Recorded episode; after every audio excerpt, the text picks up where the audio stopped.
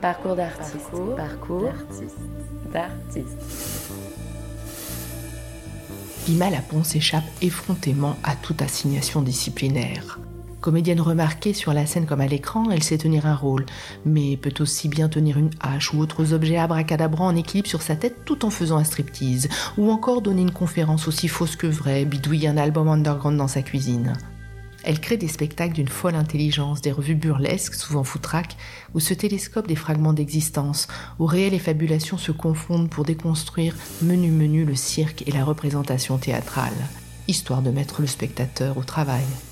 Elle nous raconte son parcours d'artiste. Bonjour Vima Laponce. Bonjour. Eh bien, commençons par le début. Vous êtes né en 1983 à Paris, mais vous avez grandi loin de là, puisque euh, c'est dans la région indienne du Kerala que vous avez vécu jusqu'en 1987, là où vos parents se sont rencontrés. Est-ce que vous gardez des souvenirs de cette période d'enfance hein? Oui, je garde des, des, images très marquantes, faites de couleurs, de paysages, de rizières, des souvenirs météorologiques quand même assez précis, euh, comme la mousson, des souvenirs euh, évidemment de, de femmes euh, et d'hommes qui portent des choses énormes sur leur tête, des souvenirs culinaires, bah, en fait des, des, souvenirs assez sensoriels, et aussi tout le background philosophique qui a en fait cette période de la vie de mes parents qui sont partis chercher un sens à leur vie et qui euh, sans rentrer dans les détails, l'ont trouvé. Et donc, euh, je trouve que c'est assez beau d'être accompagné pour ces premières années de vie par des gens qui ont le souci de tout remettre en question et d'essayer de, de, de, de, savoir pourquoi ils sont là. Vous revenez en France en 88, on imagine que ce retour euh, constitue un changement de vie euh, assez radical. Qu'est-ce qui vous a marqué à ce moment-là? Je suis partie vivre à Larchant, à, à côté de Fontainebleau, j'ai vécu euh, un, an et demi à la campagne avant de grandir ensuite à Colombes dans le 92. Donc il y a eu un passage euh, plutôt encore dans la nature et avec énormément de spectacles de kermesse. Et je pense que ça, c'était un des trucs qui m'a le plus euh, marqué. Je me souviens aussi d'une grande carrière de sable blanc qu'il y avait et où on allait et on n'avait pas le droit d'y aller parce que c'était dangereux parce que le sable créait des avalanches en fait quand on marchait à certains endroits. Et ça, je me souviens de franchissement d'interdits, de, de dangers et de spectacles, spectacles de fin d'école. Ce goût de franchir l'interdit euh, se retrouve aussi euh, dans, le cirque. Alors, avant d'arriver jusqu'à la scène, vous faites du sport. J'ai lu que vous faisiez même beaucoup de sport, du sport de compétition, du tennis et du karaté. Qu'est-ce que ça vous a appris, cet art martial? Parce que c'est aussi une philosophie, le karaté. J'avais plus le goût du karaté parce que ça ressemble plus au patinage artistique dans sa forme de compétition de kata, c'est-à-dire d'enchaînement de mouvements imaginaires qui créent un combat. Donc c'est beaucoup plus chorégraphique et je crois que c'est les premières émotions que j'ai senties, certainement un peu narcisso-centrées, avec grosses dépenses d'énergie et montée d'endorphine, qui étaient celles de, des compétitions de kata de karaté parce qu'on se retrouvait... Euh, euh, il y avait trois tatamis avec des jurys aux quatre coins et du coup bah ce moment qui dure une minute quoi un kata L'idée, c'était que tout le gymnase regarde le tatami où tu performes ton kata. Et ces souvenirs-là, en fait, me parlaient plus que le tennis où il y a de la compétition pour euh, abattre l'autre. Là, en karaté, t'es tout seul face euh, à des notes, à une esthétique, une technique, de la mémoire chorégraphique. Le tennis, c'est de la stratégie mentale pour euh, créer quelque chose de défectueux chez l'autre et le battre. Et j'étais moins euh, moins sollicitée, euh, ça me rendait moins joyeuse. Et puis dans le karaté, il y a aussi une conscience très aiguisée de l'espace, de la façon dont on l'occupe, de la façon dont on va euh, effectivement diriger son corps. Euh, il y a une prévision aussi des trajectoires qui sont extrêmement précises. Vous avez raison que je pense que ça m'a beaucoup marqué, à la fois les espaces très euh, marqués comme un terrain de tennis avec des lignes, euh, des repères, un périmètre à respecter, qu'est-ce qui est dans ce périmètre, qu'est-ce qui est hors de ce périmètre, qu'est-ce qui est hors jeu, dans le jeu, et à la fois sur le, karaté, les, les katas en tout cas qui ont des trajectoires où il n'y a pas un index qui n'est pas positionné de la manière dont il faut le positionner. Et je pense que ce qui fait que souvent là, dans en tout cas le dernier spectacle que j'ai écrit, il n'y a pas une once d'impro même pour ouvrir une porte, j'aime bien savoir que c'est la jambe droite d'abord. Enfin, je pense qu'il y a un truc un peu, euh, un peu psychorigide, mais voilà. Au bout de dix ans euh, de cette pratique intensive, euh, finalement, vous vous abandonnez. Oui, après, bon, moi, j'étais, je pense, pas très, pas hyper douée, pas hyper nulle. Je pense que j'aurais pu faire un, bon sparring partner pour des, des tennisman. De toute façon, ma mère voulait que je sois conférencière au Louvre. Donc, à partir de là, donc euh, direction euh, université d'histoire de l'art, euh, et puis vous avez rebifurqué parce qu'en 2003 vous vous engagez dans ces études universitaires, et puis ensuite vient l'histoire du cinéma. Donc il y a l'art qui rentre en jeu, qui rentre sur votre scène intime.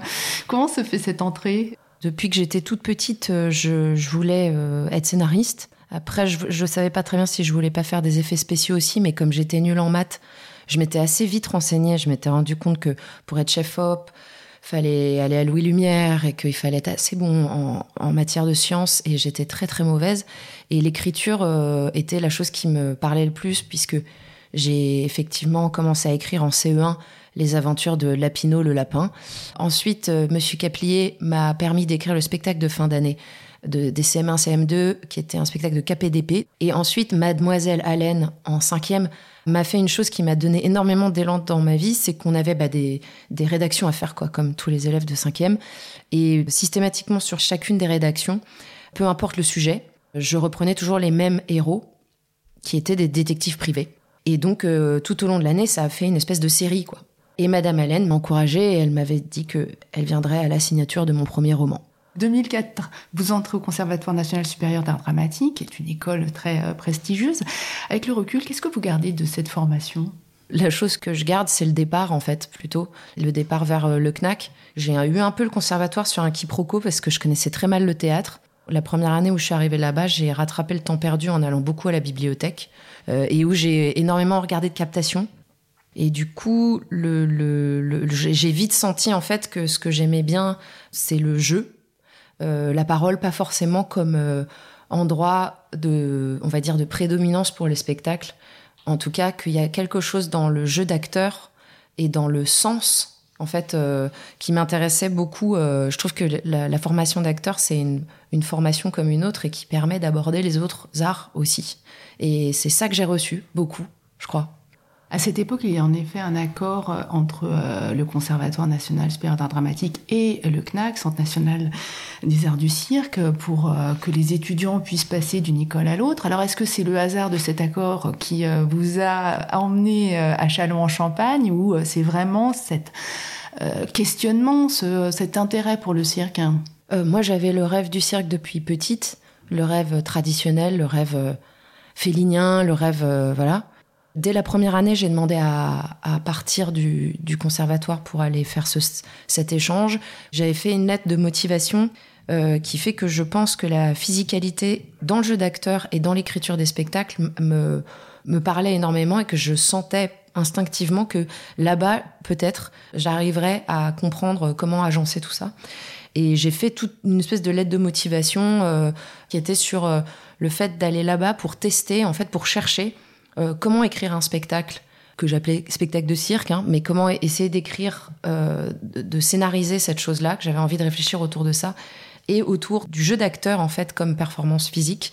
Et donc, euh, ça a commencé là, l'espèce de d'obsession d'essayer de trouver dans le jeu d'acteur des choses physiques comme la parole hésitante, la parole qui se cherche, la parole qui qui arrive pas à se trouver et qui provoque un truc assez physique quand on regarde quelqu'un qui qui arrive pas à trouver ses mots et ou l'émotion aussi. Comment c'est le salto de l'acteur. J'avais écrit toute cette chose là où ce qui m'intéressait un peu comme dans les comédies musicales qui est le moment où les gens parlent et puis hop ça se met à danser. Et je me souviens que j'avais utilisé cette espèce de d'exemple là de dire euh, ce moment où ça bascule dans l'extraordinaire comment l'écrire?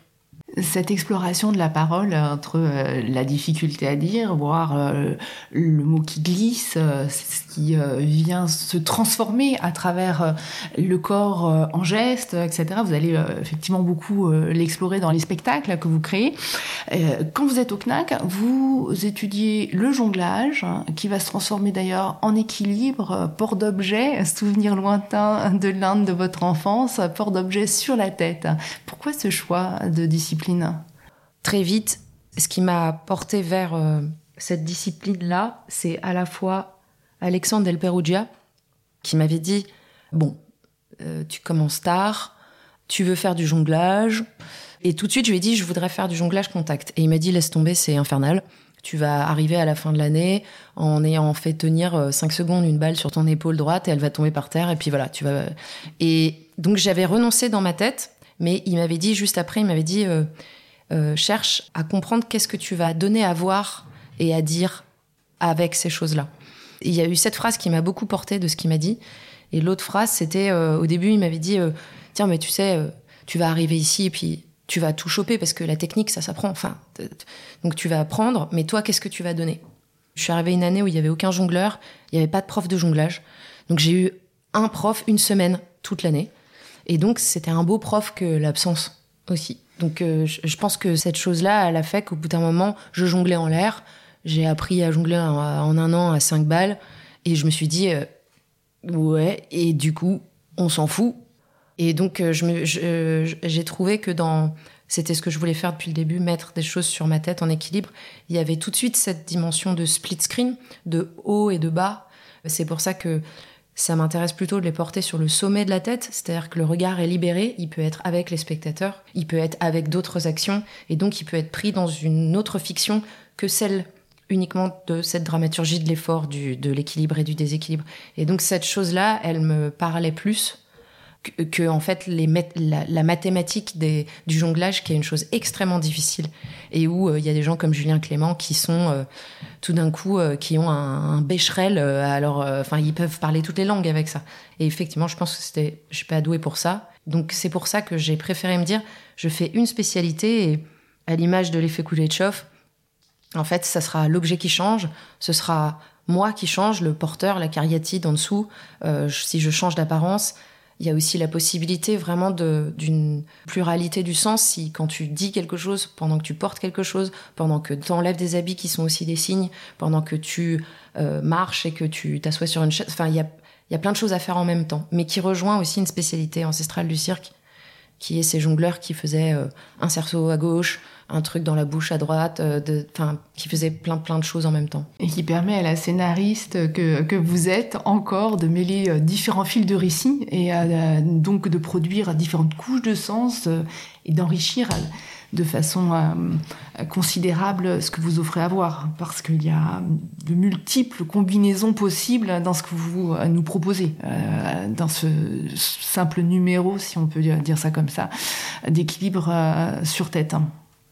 Bah, je pense que c'est la pauvreté de mon savoir-faire qui fait que je suis obligée d'aller chercher ailleurs pour euh, renouveler euh, juste la même image d'équilibre ou de déséquilibre. Au CNAC, c'est aussi là que vous allez euh, rencontrer vos camarades de jeu. Vous allez créer le collectif Ivan Mojoukine avec Thierry Carivel, Erwan Kun Larcher et Marussia Diaz-Verbeck. Euh, ça va donner euh, un spectacle de nos jours, Notes on the Circus. Mais d'abord, revenons à, ce choix, ce choix de nom, Ivan Moujdoukine, qui fait référence à l'acteur russe star du muet dans les années 20. Euh, pourquoi lui? Puis d'abord, qui c'est? Ivan Moujdoukine, c'était un acteur qui était très très connu à l'époque, très beau, une sorte de Brad Pitt voilà des années 20 et en fait il a été utilisé donc malgré lui par Lev Kuleshov, donc qui est un théoricien et, on va dire chercheur quoi de, cinéma. Il a pris une image d'Ivan Mozjoukine sur lequel il n'est pas particulièrement expressif et il a mis cette image, puis il a mis juste derrière une image de euh, un bol de soupe, puis la même image d'Ivan Mozjoukine, une femme dénudée sur un divan, la même image d'Ivan Mozjoukine et une petite fille dans un cercueil. Et tout le monde est sorti de l'expérience, paraît-il, parce que cette expérience est aussi un mystère parce qu'on n'a jamais retrouvé les images. Bref, tout le monde serait sorti de cette expérience en disant Mon Dieu, il a joué la faim, il a joué la tristesse et le désir. C'était la première fois qu'il y avait cette expérience de montage très simple qui fait que c'est le spectateur qui fait le montage en lui. Et, donc, c'est toute la grammaire euh, contemporaine euh, voilà, de, l'écriture et aussi d'images séparées, courtes. Et du coup, je pense que ça a été un des points de départ euh, de, de, la recherche qu'on a menée pendant assez longtemps, puisqu'elle a commencé à l'école à l'issue des cours, une fois que c'était fini, on, on continue à travailler, où on a développé chacun euh, euh, toutes les obsessions en fait qui nous suivent, je pense encore maintenant pour euh, chacun d'entre nous, quoi. Et ça va donner en 2011 donc la création euh, de ce spectacle de nos jours, Not on the Circus. Euh, c'est déjà un projet qui avait euh, donc démarré l'école, comme vous le disiez, mais à la Ponce, et qui avait aussi été lauréat Jeune Talent Cirque Europe en 2010, donc bien accompagné. Il y avait toute euh, cette recherche qui euh, allait aboutir donc dans un spectacle qui se présente comme une collection de quelques 80 vignettes qui sont autant d'actions, de réflexions, euh, d'illustrations qui traversent le cirque et qui vont d'une certaine façon euh, s'incarner euh, sous nos yeux. Donc euh, si on regarde le titre, on peut glaner la note sur la parole d'ouverture, une sur les choses qui ne servent plus à rien mais qui rappellent le passé, une autre sur les choses qui remplissent de questions, une autre encore sur le décret de 1812 qui interdit la parole au cirque, etc. etc. Donc ça s'égrène comme ça tout au long du spectacle. Est-ce qu'il s'agit pour vous, comme ça s'est passé dans l'art contemporain avec la peinture, de faire œuvre de déconstruction du cirque, d'aller puiser dans son histoire, d'aller chercher de débusquer ses fondamentaux pour en donner une vision contemporaine Il y avait cette envie-là qui est plus liée, je pense, euh, à à Thierry Carivel et Marussia Diaz-Verbeck, je pense, euh, sur l'historique et la, déconstruction de ces choses-là, euh, même si moi j'ai fait l'histoire de l'art aussi et que je trouve ça passionnant. Moi je sais qu'il y avait plus une envie de, parce que c'est très inspiré, on était, c'est normal, hein, c'est très référencé quand on sort de l'école, tout autant du film de Jonas Mekas que de l'effet Kuleshov, que les notes de chevet de Sei Shonagon. Et, euh, et, du, et, du, coup, cette chose-là, moi, je voyais plutôt déconstruire, oui, euh, mais c'est pas l'idée de prendre des pièces de Scrabble et de les jeter en l'air et après de prier pour que ça fasse des phrases quoi. Du coup c'est plutôt l'idée de, de, je pense que chacun a eu un peu comme dans un, un quatuor euh, à cordes, ça part de on va dire de déconstruction et de reconstruction aussi derrière. Et moi je sais que les liens et comment tu retisses, comment tu fais à l'intérieur d'une chose comme ça fragmentée euh, écho entre euh, un acte qui s'est passé une demi-heure avant, que tu relis émotivement ou intellectuellement à celui qui s'est passé avant. Il y a quelque chose ouais, là-dedans qui, qui, a quand même marqué le travail qu'on a essayé de chercher, parce que je pense que tous ces gens sont des chercheurs, et c'est pour ça aussi que je trouve qu'ils sont, ils sont plus du côté un peu de la recherche que de l'entrepreneuriat du spectacle, même s'il faut un peu des deux. Mais, euh, mais voilà ce qui est écrit à ce moment-là euh, dans euh, le dossier, c'est que vous avez quatre visions de cirque et que l'enjeu, c'est d'en faire une. Alors, si je vous pose la question à vous, Vima Laponce, quelle était votre vision du cirque à l'époque? J'ai toujours eu, euh, et je pense comme Erwan Aikun Larcher aussi, une envie d'aller vers d'autres arts, de pas forcément être totalement identifié comme défenseur d'un bastion du cirque, etc. Je pense que moi, j'étais plus en fait euh, inspirée par la capacité du cirque à être absolument libre dans les outils qu'il met en œuvre et la liberté d'expression et de façon d'attaquer la sensibilité du spectateur par de la parole, de la musique, euh, des choses mal faites, des choses extrêmement virtuoses, euh, des choses qui déconstruisent l'histoire, des choses qui la etc. Des, des, effets, des gros effets, euh, tout d'un coup euh, mis en contrebalancement avec juste, euh, je sais pas, un acte très simple. C'est plus ça qui m'a paru être, en tout cas, ma porte d'entrée, moi, vers le spectacle, on va dire, vivant, contemporain, pour utiliser des gros mots. mais après, je, je saurais pas dire comment, pour moi, c'est pareil, en fait, quand on voit Castellucci, Marthaler, qui, moi, ont été des gens qui ont été très, très marquants pour moi. En fait, peu importe, quoi.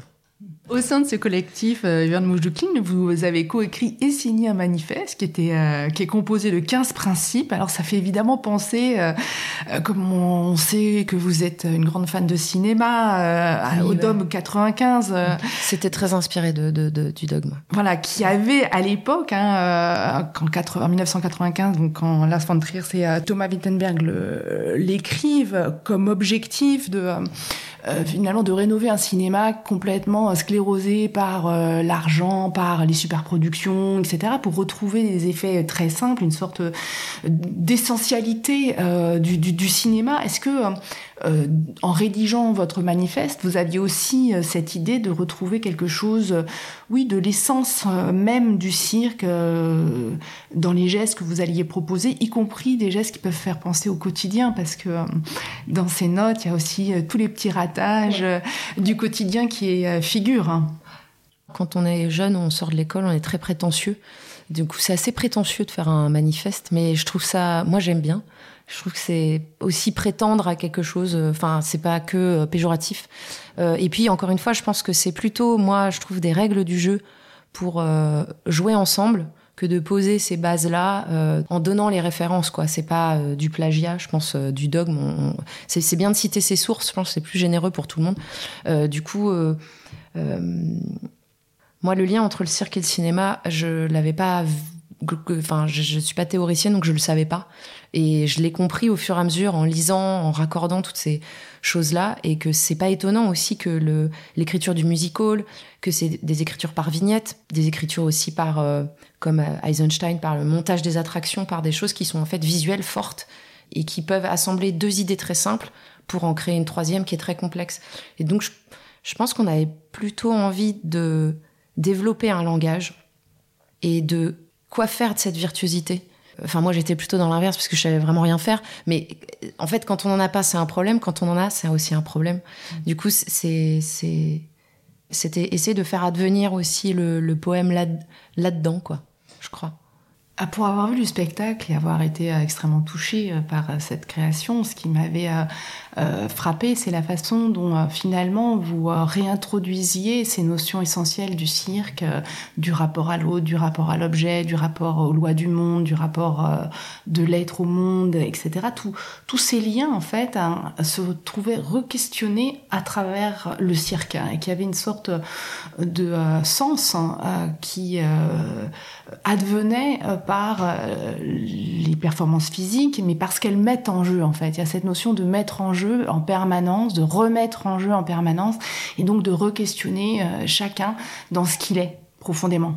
Euh, et ça, c'était effectivement très très fort. Et je pense que c'est aussi pour ça que ce spectacle a beaucoup marqué les esprits au moment où il a été créé c'est aussi un spectacle où on retrouve la matrice, comme vous dites, chacun est venu en apportant quelque chose dans ce mm. collectif, et euh, ensuite on a le sentiment, vous avez continué vous à, en tirer les fils. Alors il y a cette question de, la parole, euh, de l'action physique de la parole, de, cet échec à dire que vous aviez travaillé avec euh, Thériac au sein du CNAC dès, dès 2005 quand vous vous rencontrez. Et puis, euh, il y a aussi un autre travail sur la parole que vous allez, euh, que vous allez faire, mais cette fois-ci qui est, me semble-t-il, presque à l'opposé, puisque euh, quasiment en même temps que Not on the Circus, où vous travaillez beaucoup sur cet aspect de la parole-là, vous entamez une carrière au théâtre et vous entamez une carrière au cinéma. Alors au théâtre, c'est euh, pas avec n'importe qui, puisque vous travaillez avec Jean-Michel Rabeux, vous travaillez avec Jacques Roboctier, qui lui aussi musicien, compositeur. Euh, au cinéma, vous travaillez euh, avec des réalisateurs qui appartiennent à la nouvelle nouvelle vague. Comment est-ce que vous avez concilié ces expériences au fond de théâtre, de cirque et de cinéma? Est-ce que ça résonne? Est-ce que c'est en parallèle? Voilà, comment ça se joue à ce moment-là dans, dans, dans votre parcours au sortir de cette première expérience euh, très fondatrice, euh, parce que c'était aussi un coup de maître, euh, que ce de nos jours Notes in the Circus. Pour être totalement franc, je, dirais que c'était du côté de, de, mes camarades, eux, ils étaient sur le spectacle de Mathurin Bols en tant qu'interprète du goudron et des plumes. Et moi, de mon côté, en fait, j'étais, je faisais l'actrice. Et ça, c'était de l'autoproduction. Je pense parce que ça nous assurait aussi une, une intermittence, ça nous assurait aussi des revenus qui fait que on pouvait se permettre de faire neuf mois de création, ce qui s'est aussi repassé pour Grande après, ce qui s'est aussi repassé là pour euh, le périmètre de Denver. Et donc je, pense que c'est hyper basique, mais c'est quand même euh, indéniable de s'autoproduire, quoi, de pouvoir se permettre euh, à côté de ça de, de chercher du coup, sans être dans des logiques où tu es obligé de répéter uniquement deux mois pour créer un spectacle. Et après, là où vous avez raison, c'est que quand tu es acteur, tu fais que réagir. C'est un métier de réaction. Je trouve que être artiste, c'est répondre. J'ai autant besoin de réagir que de répondre, sauf que pour répondre, il faut plus de temps. Et pour réagir, c'est très euh, épidermique, c'est très, euh, mais c'est aussi une technique euh, pleine d'intuition. Du coup, c'est une autre forme d'intelligence. Je ne mets pas l'un contre l'autre. Mais donc, je pense que ça ça m'a beaucoup inspiré en fait d'être sur des plateaux de, de tournage principalement. Ça a beaucoup aussi euh, constitué une, une, technicité qui est vraiment sur le, les choses très fragmentées parce que quand on tourne, on tourne des tout petits instants. Il faut être très très chaud, prêt. et donc cette chose-là, c'est pas mal retrouvé aussi dans les choses que sur scène il se passait. Et pareil sur ces endroits, moi que j'aime bien de, de micro-fictions qui sont créées. Et je pense que c'est un peu pareil sur les plateaux de tournage. On est sur des, de, la micro-fiction qui ensuite trouve un, lien dans, avec le montage. Et alors que dans les spectacles, en fait, toutes ces micro-fictions, c'est à toi de les monter et qui trouve un espace de table de montage dans la tête de celui qui, qui regarde. Ces expériences de cinéma, d'une certaine façon, euh, travaillent votre plasticité de comédienne, cette capacité à être euh, à l'acmé en, quelques secondes, à l'acmé du rôle. Euh, il y a aussi une, question que je me pose, parce que quand on est dans la prouesse, dans la concentration absolument incroyable que demande euh, l'exécution d'un équilibre euh, avec euh, sur la tête, tout est absorbé par, par la maîtrise de ce geste. Donc on est presque on joue, presque malgré soi finalement, puisqu'on a le, circassien est, est, totalement dans le présent, il ne peut pas être ailleurs. C'est-à-dire qu'il y a quelque chose qui absorbe la totalité de l'être, contrairement à ce qu'on pourrait imaginer d'un jeu de comédien plus euh, euh, classique qui va euh, garder une certaine distance par rapport à son rôle. Comment est-ce que vous vivez ces deux façons d'appréhender l'être sur scène? C'est plutôt de savoir mettre certaines choses sur pilote automatique. Dans le spectacle là que je viens de faire, c'est le texte qui est sur pilote automatique. Et donc il est, je pense euh, sur autant les intentions que le placement de voix en poitrine ou en tête, que sur la prosodie des accents, que sur euh, tout d'un coup la voix euh, qui, qui chevrotte. Tout ça, c'est sur pilote automatique pour que le mental soit uniquement concentré sur sur le, déséquilibre et en même temps, ce qui est drôle, c'est que je pense que la conscience, c'est des états de conscience qui passent à des endroits différents. Des fois, c'est l'équilibre qui se retrouve sur pilote automatique. L'état de conscience, comme en méditation, en fait, active est toujours en train de se déplacer un peu partout. On a beaucoup parlé des objets qui sont très importants dans, dans vos spectacles. En 2016, vous avez créé Grande, Tiret, qui a son importance. C'est une sorte de euh, spectacle qui tient à la fois du musical et qui passe en revue, c'est-à-dire, euh, comme vous dites, revoir euh, ce qui, ce qu'on a vécu, ce qu'on a traversé, et donc tout cela au moyen d'objets qui deviennent des objets signifiants. Donc on trouve à la fois de l'électroménager familial, des vêtements, voilà, il y a beaucoup de choses très très hétéroclites. Comment est-ce que vous choisissez les objets? Quel rapport vous entretenez avec eux? Ce sont des partenaires de jeu, des euh, inspirateurs euh? Le fait est que j'ai pas de technique. Enfin, euh, surtout quand je suis arrivée à l'école au CNAC et qu'il y avait des gens qui jonglaient à 7 balles, comme Étienne Saglio à côté de moi, et que j'allais dans la loge des jongleurs pour pleurer parce que c'était tellement impressionnant. Avoir si longtemps travaillé pour, pour maîtriser une chose si inutilement belle. Et en fait, assez vite, moi, à l'école, j'ai commencer à, à travailler avec des, des couloirs d'objets, euh, parce que je pense que en jonglage, on parle beaucoup de couloirs. Et comme j'arrivais pas à faire du jonglage et à faire des beaux couloirs de jonglage où t'envoies trois balles dans un couloir parfait, abstrait, qui te retombe dans l'autre paume de la main gauche, eh bien le couloir, je l'ai fait par terre avec euh, ce, qui, ce qui décrivait par exemple la journée d'une femme. Donc elle se lève, elle s'habille, euh, elle va au travail, elle rencontre quelqu'un qui lui hurle dessus, et puis à la fin elle danse. Et cette chose-là, je le faisais avec une balle en équilibre sur ma tête. Et je pense que ce petit numéro, le rapport à l'objet, je pense qu'il m'a permis de ne pas être trop triste, de pas avoir de rapport à l'objet qui était la technicité. Comme l'objet technicité, je l'avais pas, je pense que j'ai déplacé sur les accessoires et la fiction qu'elles peuvent entraîner ou les modes de citation que ça peut convoquer avec très peu de moyens. Euh, par exemple, une tasse de café avec une trace de rouge à lèvres, euh, des choses comme ça qui permettent de se dire qu'est-ce qui s'est passé avant, après, etc. Ça m'a plu et autant sur euh, grande, c'était que de la récupération d'objets, en passant par des déchetteries, Emmaüs, un marché en Syrie et des décors de cinéma. Euh, il y avait une grande boîte de location de décors de cinéma qui a fermé. J'ai fait les enchères et j'ai racheté des, choses. Euh, sur le périmètre de Denver, c'est l'inverse, euh, grâce aux ateliers de Nanterre, Amandier qui nous ont suivis avec Thierry Carivel. Et j'ai fait construire, j'ai dessiné, j'ai voulu exactement ça. Donc ça a renversé ce rapport à l'objet qui du coup basculait vers des des fragments de décor, quoi, on va dire, qui étaient, mais qui sont aussi des agrès de cirque, en fait, au final. Euh. Qui racontent aussi euh, une histoire. Alors, dans euh, votre façon de raconter des histoires, vous enchevêtrez les, les, niveaux de sens, vous enchevêtrez les récits. Il y a cet art du montage, cet art du collage aussi, qui est très présent. C'est c'est une façon de ne, de ne pas fixer le sens, c'est-à-dire de laisser ouvert l'interprétation. Et euh, c'est l'agencement que euh, chacun va faire comme vous, vous disiez. C'est euh, comme Duchamp disait c'est celui qui regarde qui crée l'œuvre qui fait le montage. C'est aussi ce désir là d'avoir une liberté d'interprétation.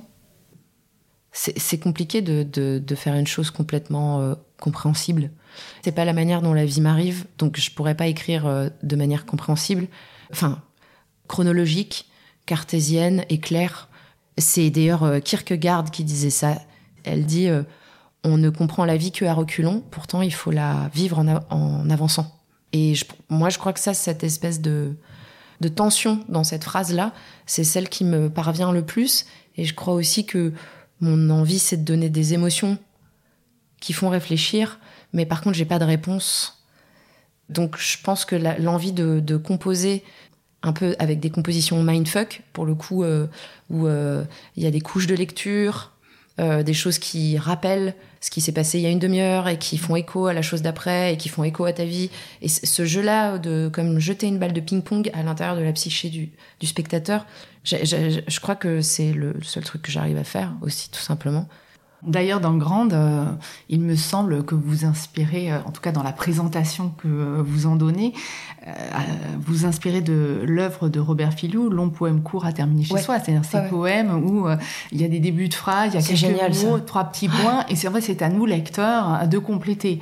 Et donc, on est sans cesse à, à, devoir apporter la part manquante, à la fameuse part manquante, pour compléter l'œuvre et la, la tisser avec son propre imaginaire ses propres émotions. Et il y a quelque chose de, de ça euh, dans, dans les images que vous proposez, en tout cas.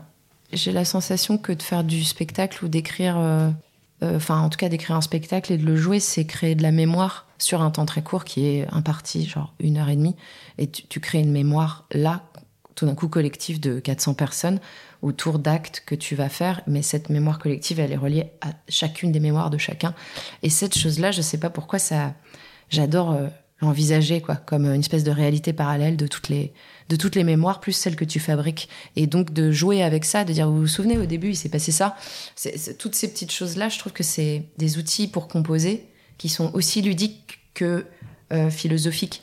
Un des principes de, euh, du manifeste que vous avez écrit avec euh, le collectif Yvan, Yvan vous disiez les transformations techniques doivent se réaliser à vue sur le plateau, pas de coulisses latérales. Et c'est vrai qu'une des particularité du cirque, c'est qu'on dit le cirque ne ment pas, c'est-à-dire qu'il n'y a pas de trucage, etc. Et en même temps, vous n'arrêtez pas de truquer le cirque.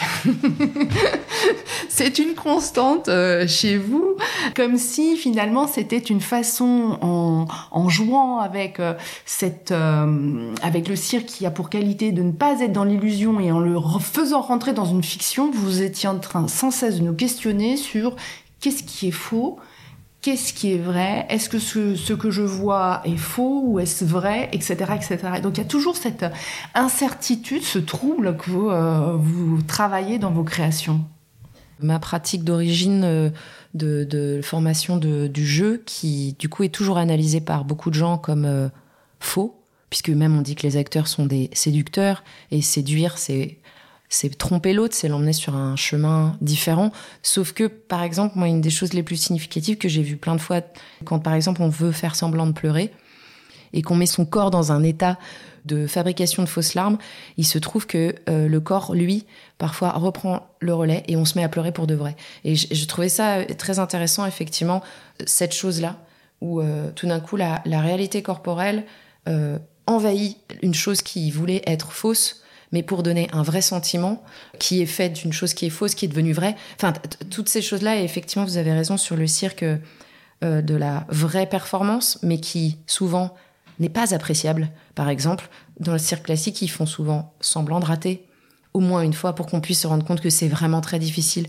Et donc cette appréciation-là, est-ce que ça c'est truqué? Je sais pas. Moi je trouve que c'est de la mise en scène euh, sensationnelle pour qu'on puisse encore retrouver le sentiment euh, de, l'extraordinaire qui est sous nos yeux, qui parfois peut complètement, euh, on peut ne pas se rendre compte parce qu'il n'y a pas beaucoup d'empathie, je pense. Et on se rend pas compte en fait quand quelqu'un fait trois, trois tours sur lui-même ou deux, souvent on s'en rend pas compte. Et donc ça, il faut le, je pense qu'il faut l'aider à être visible. Donc après, je sais pas moi si c'est du trucage des effets, je sais même pas si je fais vraiment euh, du cirque.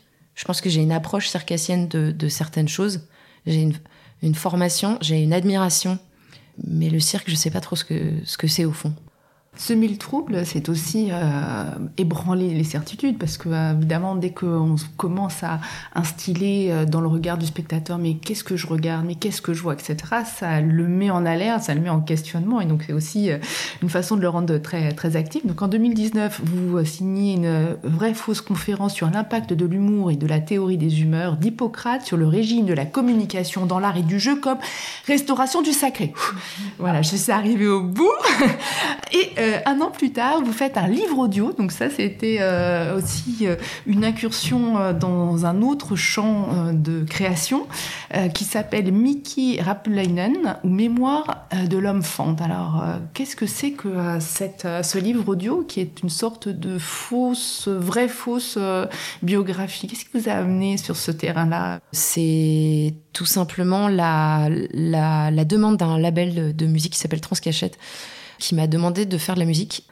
Moi, je pense pas du tout que je suis musicienne, mais pas du tout. Je fais des musiques d'ascenseur pour accompagner la montée du récit de mes spectacles, mais je, je pense pas pour autant être musicienne. Du coup, j'ai refusé, mais j'ai dit par contre, je veux bien faire un livre audio parce que je crois que, pareil, sur euh, des modes d'écriture, le mode de liste étant un peu épuisé selon moi, euh, le mode de passage en revue qui est proche de la liste euh, étant aussi c'est fait quoi. Il faut je pense que c'est bien de pas s'apesantir sur un, style parce qu'il devient du coup une recette et c'est pas facile d'en sortir aussi, ça fait peur. Et comme c'est pas mon médium, en fait, j'avais moins de pression et je me suis dit j'aimerais vraiment me frotter à la, fiction, mais la fiction euh, chronologique. Et donc effectivement, euh, une biographie, c'est ce qui y a de plus proche de la vie. Donc j'ai inventé une vie à ce peintre fictif il faut dire que la musique, euh, vous y êtes frotté, vous jouez même euh, de plusieurs instruments. Euh. Quel est le, le rôle de la musique justement que vous imaginez dans vos spectacles? Comment ça rentre en résonance avec ce que vous faites sur le plateau? Ça, c'est vraiment l'obsession et le, le, le, travail de Thierry Carivel par rapport à la musique, où il a toujours eu le souci que la musique soit, comme on dit dans les films, in, faisant partie de l'image, comme sur notre de circus avec ce jukebox, comme là le spectacle qui vient de sortir qui s'appelle La dimension d'après, où euh, la musique en fait est à l'intérieur de l'image, fait en live sur le plateau. Et lui, en fait, euh, depuis l'école, avait une euh, ouais une constante de l'envie de lier l'émotion et le geste musical. On a commencé grande en faisant de la musique ensemble. On a passé, je sais pas, deux mois à faire de la musique à tort et à travers. On n'en a pas gardé grand chose de ces deux mois-là. On a tout recomposé après. Mais c'était vraiment une envie de presque de concert à la base, qui part comme si un musicien partait pour euh, faire un, acte et pendant ce temps-là, il laisse la mesure tourner et il revient plaquer l'accord à la fin. Et cette chose-là fait sens ensemble. Et après, euh, ça m'a beaucoup inspiré pour écrire, pour écrire les textes, en fait, de faire moi-même la musique plutôt que de passer euh, par une commande avec un musicien. Je pense que ça aurait été deux choses à additionner, alors que là, c'est deux choses qui naissaient l'une de l'autre. Des fois, en faisant des musiques où il y avait des grands espaces de silence, ça me permettait de me dire que le texte allait être dit de cette manière-là, dans ces trous de silence. Donc, euh, c'est une chose qui nourrit l'autre et qui inspire et influence euh, l'autre. Alors après avoir euh, exploré la liste, exploré la revue dans Grande en 2016, 2022 le périmètre de Denver, là vous vous lancez dans l'enquête. On se trouve au cœur euh, d'une sorte, oui, de d'enquête qui va se dérouler dans un hôtel de thalassothérapie euh, dans à Brighton. Donc vous vous inspirez d'un fait euh, réel, euh, ça se passe en, 2008, et c'est un publicitaire spécialiste de l'e-réputation qui meurt assassiné euh, lors d'un soin aux algues. Trois petits points, et donc ça va être le le point de départ de, cette, euh, de ce spectacle. Alors peut-être une précision, parce que le périmètre de Denver, c'est pas euh, un titre au hasard, ça fait référence très précisément à une notion qui touche au mensonge. Est-ce que vous pouvez nous dire exactement ce que c'est?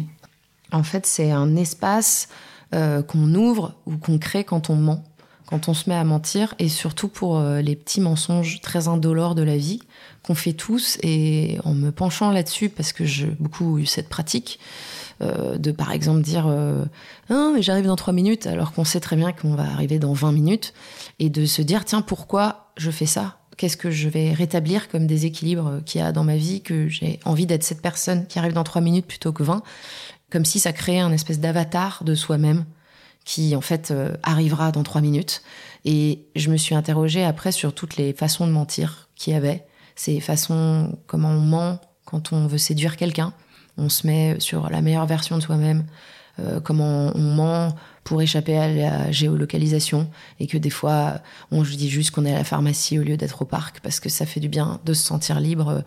Comment on ment quand on présente le meilleur côté des choses etc vous le mettez en acte à, travers euh, cette fable qui, euh, sans cesse pour chercher la vérité, ne fait que travestir. C'est-à-dire que votre goût euh, du travestissement est là à l'apothéose. Vous portez des masques qui ont un air de vrai presque, hein, qui sont très dérangeants en fait. Et, donc sans cesse, il y a des postiches, sans cesse, il y a des travestissements avec la voix, etc. Chaque, chaque personnage a aussi un objet qui lui est attaché. Vous le disiez tout à l'heure, ce sont des objets que vous avez euh, pour le coup fait fabriquer, donc en fonction d'une chose que vous vouliez raconter. Et donc, euh, comment vous avez euh, donc travaillé cette montée en puissance des objets, puisque ça se finit quand même par une Fiat Panda, qui n'est pas le moindre des objets à porter sur sa tête? la première couche de, d'écriture, ça a été effectivement ces objets, c'est-à-dire je suis partie des, des équilibres qui m'intéressaient de porter et aussi de, de, la qualité, c'est-à-dire euh, de la nature des objets. Par exemple, un rocher du désert, donc euh, une matière qui est naturelle et qui est très déséquilibrée dans un empilement instable. Puis euh, en fait un objet domestique dont on a tous la référence comme une table de réunion, un escalier, mais porté en déporté, parce qu'il y a un contrepoids sur la première marche qui est un saut de sable qui se vide comme un sablier, qui fait que l'équilibre est très instable, etc., etc. Donc c'était juste dicté par les envies de déséquilibre et, surtout plastiquement des couleurs et des formes différentes. Ensuite, il y a eu l'envie de que chacun de ces objets se détruise. Et c'était très intéressant parce qu'en fait c'était impossible, étant donné que sinon c'est très très cher tous les soirs de reconstruire. Donc j'ai pas réussi à faire ça, mais euh, je me suis rendu compte, tiens, on peut c'est pas très intéressant de tout détruire pour avancer, c'est mieux de déconstruire. Et donc c'est pour ça que les objets ne se détruisent pas mais se déconstruisent. J'ai travaillé sur des types de déconstruction différentes comme l'explosion, euh, les choses qui fondent, les choses qui, qui se qui se dépluguent, euh, des choses qui tombent tout simplement, des choses qui se font chasser, des choses qui s'ouvrent sur du vide, etc., etc. Et une fois que ça ça a été enclenché, que des maquettes ont été réalisées. Moi, j'étais tout le temps dans les ateliers et je suivais l'échec de construction ou la réalisation. Et par exemple, la voiture, on a eu beaucoup de mal à la faire et cet échec au début, puisque je croyais qu'on n'allait pas y arriver, finalement on est arrivé, a fait que j'ai écrit une chanson sur euh, cette histoire de cette femme qui adore sa voiture, mais qui n'ira jamais nulle part, mais que c'est déjà un voyage de savoir qu'on va jamais aller nulle part. Et donc euh, c'était très intéressant parce que de suivre les constructions, ça me donnait des idées pour le spectacle, etc. Et la deuxième couche de d'écriture, ça a été la musique. Et donc c'est là où le livre audio a un lien, c'est que ça m'a permis, en fait, j'ai fait un livre audio du spectacle. J'étais toute seule, ça me permettait d'avoir à la fois un souffleur, parce qu'après je diffusais tous les monologues, tout ce qui se passait en son, et ça me permettait moi d'aller sur scène dans un troisième temps, donc ça c'est la troisième couche, avec cette bande son en fait qui m'indiquait euh, va sur la table, prends le verre, et tout le texte aussi qui était déjà prédit et que j'ai dû apprendre après et donc, une fois que j'étais sur scène, j'ai réécrit tout le texte pour qu'il s'adapte mieux à la scène. Et ensuite, euh, quatrième couche d'écriture, c'était les personnages.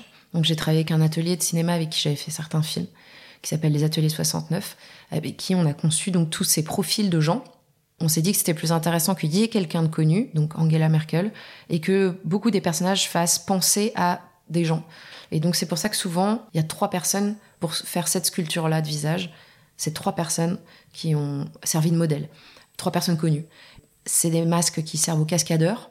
Donc euh, c'est des prothèses qui n'ont jamais été trop utilisées au, théâtre de cette manière-là. Et au cinéma, en fait, elles sont souvent utilisées derrière. On met cette prothèse, mais pas hyper travaillée, parce que comme c'est filmé de loin, c'est pas grave. Là, la chose intéressante, c'est qu'elles sont très travaillées, très bien peintes. Comme dans les précédents spectacles, vous nous présentez ce fameux striptease et feuillage. Alors vous arrivez en Angela Merkel bibindome et au fil euh, de quelques minutes, vous allez enlever euh, je ne sais pas combien de couches de vêtements pour euh, finir nu. vous avez un rapport à la nudité qu'on retrouve dans d'autres spectacles. C'était aussi le cas de Notes on the Circus où il y avait cet effeuillage. Dans Grande aussi, vous avez créé en 2015 un numéro avec Brigitte Fontaine en tant que stripteaseuse. Euh, ce rapport à la nudité, c'est euh, ou au striptease, hein, c'est euh, aussi une question de dévoiler pour cacher ou, l'inverse. Hein. Il y avait quelque chose depuis l'école et puis depuis de nos jours aussi de plutôt qu'est-ce qu'il y a derrière, qui finalement s'est transformé en envie de mettre encore plus de couches, de couches, de couches et de, de la libération, quoi. L'idée de se, de se libérer de des. Dans Grande, c'était 40 vêtements qui étaient potentiellement des vêtements qui contraignent la femme psychologiquement ou pas, de la ceinture de chasteté à la mini-jupe des années 60, à, au tailleur, euh, à la robe de mariée, à, au tablier, à tout ça. Là, il y avait plutôt l'envie de faire un striptease sur la, le fast-food, quoi, de, de, des vêtements euh, unisexes et c'est du coup comme ça que j'ai écrit le texte, c'est que j'ai entendu une musique qui m'a donné l'idée du striptease. Donc j'ai écrit le striptease, on a réalisé les costumes avec Rémi Le Dudal à Lyon, on les a cousus, j'ai fait le, le striptease, et ensuite j'ai réalisé que ça pouvait pas être ma tête. Et il y avait cette idée de fin du monde comme ça, avec euh, tous ces jeans euh, vendus à 8,99€, avec ce rocher qui explose. Euh, et Angela Merkel est arrivée parce qu'à cette époque-là, elle était la femme la plus la plus forte du monde. Et donc je me suis dit que c'était aussi très intéressant de confronter une personnalité politique avec des actes très fragilisants, mais qui dégagent pourtant une grande force puisque elle le fait le striptease. Mais en même temps, il y a une fragilité de de, de, l'action quoi et de se mettre à nu. Et donc tout ça, euh, je pense que c'est pas du tout du striptease parce que c'est pas du tout érotisant. C'est l'inverse c'est révéler une fragilité et révéler le, le, le, corps quand il est à nu. Euh, il nous remet tous à la même place, en fait. Et, et, et, donc se libérer de ces oripeaux sociaux, de ces armadas de pouvoir, de ces rendez-vous, de, de, de, de, de, tout, de tout, en fait.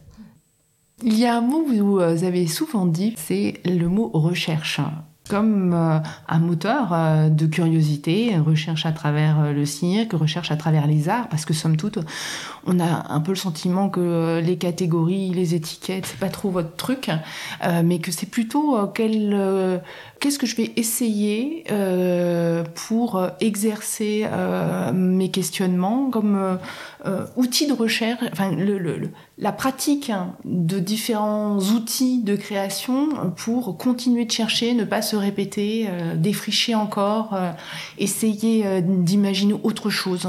J'ai l'impression que dans le spectacle vivant, on est toujours très très en retard par rapport à l'art contemporain. On rassemble souvent des éléments qui ont déjà été utilisés. Par exemple, quand on a fait notre, notre centre de circus, moi j'ai découvert tout le mouvement Fluxus, le travail de Daniel Spoeri, le travail de Robert Fillou, etc. Et j'ai toujours l'impression que c'est assez touchant parce qu'on rassemble des choses qui, ont été faites souvent il y a 40 ans pour en faire une autre grammaire et le, redonner à voir autrement. Euh, mais je, pense que du coup, il y a, il y a un temps pour créer cette langue à chaque fois. Et euh, c'est vrai que en fait, c'est pas comme si quand tu montes, euh, j'en sais rien moi, euh, Tartuffe, la, la, base, elle est là en fait. Tout d'un coup, il y a quelque chose qui est encore une fois plus proche du cinéma parce qu'il y a un an pour écrire le scénario, un an pour le, le, financer, un an pour le tourner, un an pour le monter. Enfin, on est sur des rapports de temps qui sont très longs et en plus, quand on est, dans mon cas, je ne suis pas metteur en scène, je suis auteur, performeur.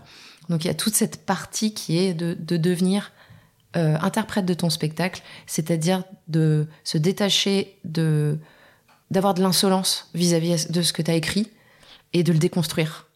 Parce que si tu le chéris trop, tu deviens euh, tout constipé sur scène. Et donc c'est aussi un temps qui est très long.